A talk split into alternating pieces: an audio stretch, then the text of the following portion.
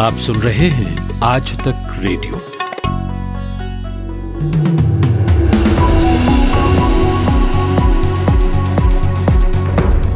नमस्कार, चार बजे के खास खास समाचारों के साथ मैं माधुरी।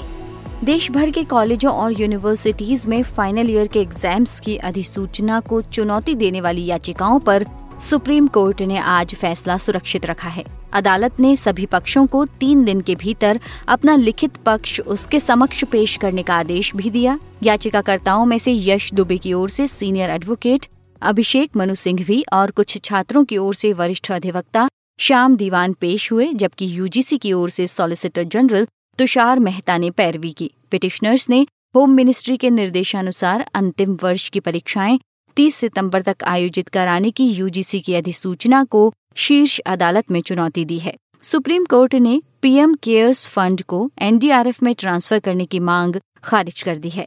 सुप्रीम कोर्ट के इस फैसले का स्वागत करते हुए केंद्रीय कानून मंत्री रविशंकर प्रसाद ने कहा कि पीएम केयर्स फंड से अब तक कोरोना की लड़ाई में इकतीस सौ करोड़ रुपए की मदद की गई है। इनमें से इनमें से 2000 करोड़ रुपए के वेंटिलेटर्स खरीदे गए हैं। केंद्रीय मंत्री रविशंकर प्रसाद ने कहा कि पचास हज़ार वेंटिलेटर की खरीद की गई है, जो आज़ादी के बाद सबसे बड़ी खरीद है।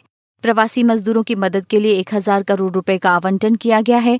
सौ करोड़ रुपए वैक्सीन रिसर्च के लिए दिया गया। PM CARES fund public trust है और इसके हेड प्रधानमंत्री हैं। कांग्रेस ने एक बार फिर फेसबुक के पूरे मामले की जाँच कराने की मांग की है।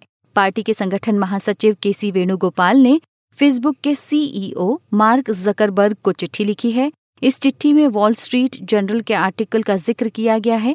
के सी वेणुगोपाल ने कहा है कि फेसबुक इंडिया की कर्मचारी अंकी दास ने चुनाव संबंधी कार्यों में बीजेपी को मदद पहुंचाई थी। ऐसे में हाई लेवल जाँच होनी चाहिए और रिपोर्ट सबके सामने होनी चाहिए। तब तक फेसबुक इंडिया की नई टीम बननी चाहिए। मध्य प्रदेश सरकार की सभी नौकरियाँ अब एमपी डोमिसाइल रखने वाले लोगों के लिए आरक्षित होंगी। ये ऐलान मुख्यमंत्री शिवराज सिंह चौहान ने किया। उन्होंने कहा कि इसके लिए आवश्यक कानूनी बदलाव जल्द ही पेश किए जाएँगे। गौरतलब है कि राज्य की 27 विधानसभा सीटों पर उपचुनाव होने वाला है। इससे पहले सीएम शिवराज ने ऐलान किया था कि आदिवासियों को साहूकारों के चंगुल से बचाने के लिए हम नया कानून ला रहे हैं।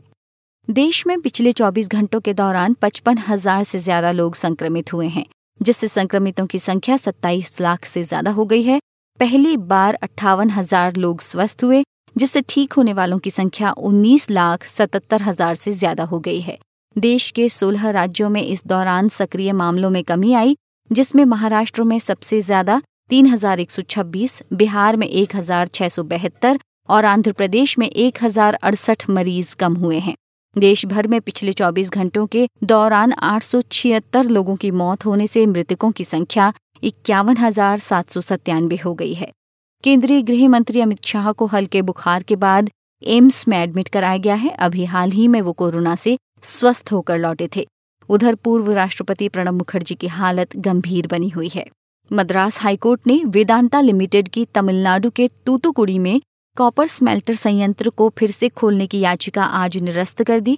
तुतुकोड़ी में 22 मई 2018 को इस संयंत्र के खिलाफ प्रदर्शन के दौरान पुलिस की गोलीबारी में तेरह प्रदर्शनकारियों की मौत हो गई थी। इसके अलावा वेदांता समूह की उस याचिका को भी खारिज कर दिया गया है, जिसमें कंपनी ने उच्चतम न्यायालय में अपील दायर करने तक आदेश के क्रियान्वयन को रोकने का आग्रह किया था। आईपीएल 2020 के लिए चाइनीज़ कंपनी वीवो की जगह नए टाइटल स्पॉन्सर का ऐलान हो गया है। वीवो को सीज़न 13 से हटाए जाने के बाद ड्रीम 11 को इस साल आईपीएल की टाइटल स्पॉन्सरशिप मिली है। ड्रीम 11 ने 250 करोड़ रुपए में आईपीएल सीज़न 2020 के लिए स्पॉन्सरशिप राइट्स खरीदे हैं। ये बोली वीवो के सालाना 440 करोड़ रुपए से 190 करोड़ रुपए कम है। आईपीएल के टाइटल स्पॉन्सर की दौड़ में अन टाटा और बायजूस भी शामिल थे। अन अकेडमी ने 210 करोड़ रुपए की बोली लगाई थी। टाटा की बोली 180 करोड़ और बायजू की बोली 125 करोड़ रुपए की थी। संघ लोक सेवा आयोग यूपीएससी ने 2020-21 के लिए भर्ती परीक्षा का शेड्यूल जारी कर दिया है ताकि उम्मीदवार योजना के अनुसार अपनी तैयारी कर सकें। यूपीएससी सिविल सेवा परीक्षा 2021 का नोटिफिकेशन फरवरी 2021 में जारी किया जाएगा और परीक्षा 27 जून 2021 को आयोजित की जाएगी। तो ये थे अब तक के खास खास समाचार। नमस्कार। खबरों की हलचल और देश विदेश का मिजाज आप सुन रहे हैं आज तक रेडियो।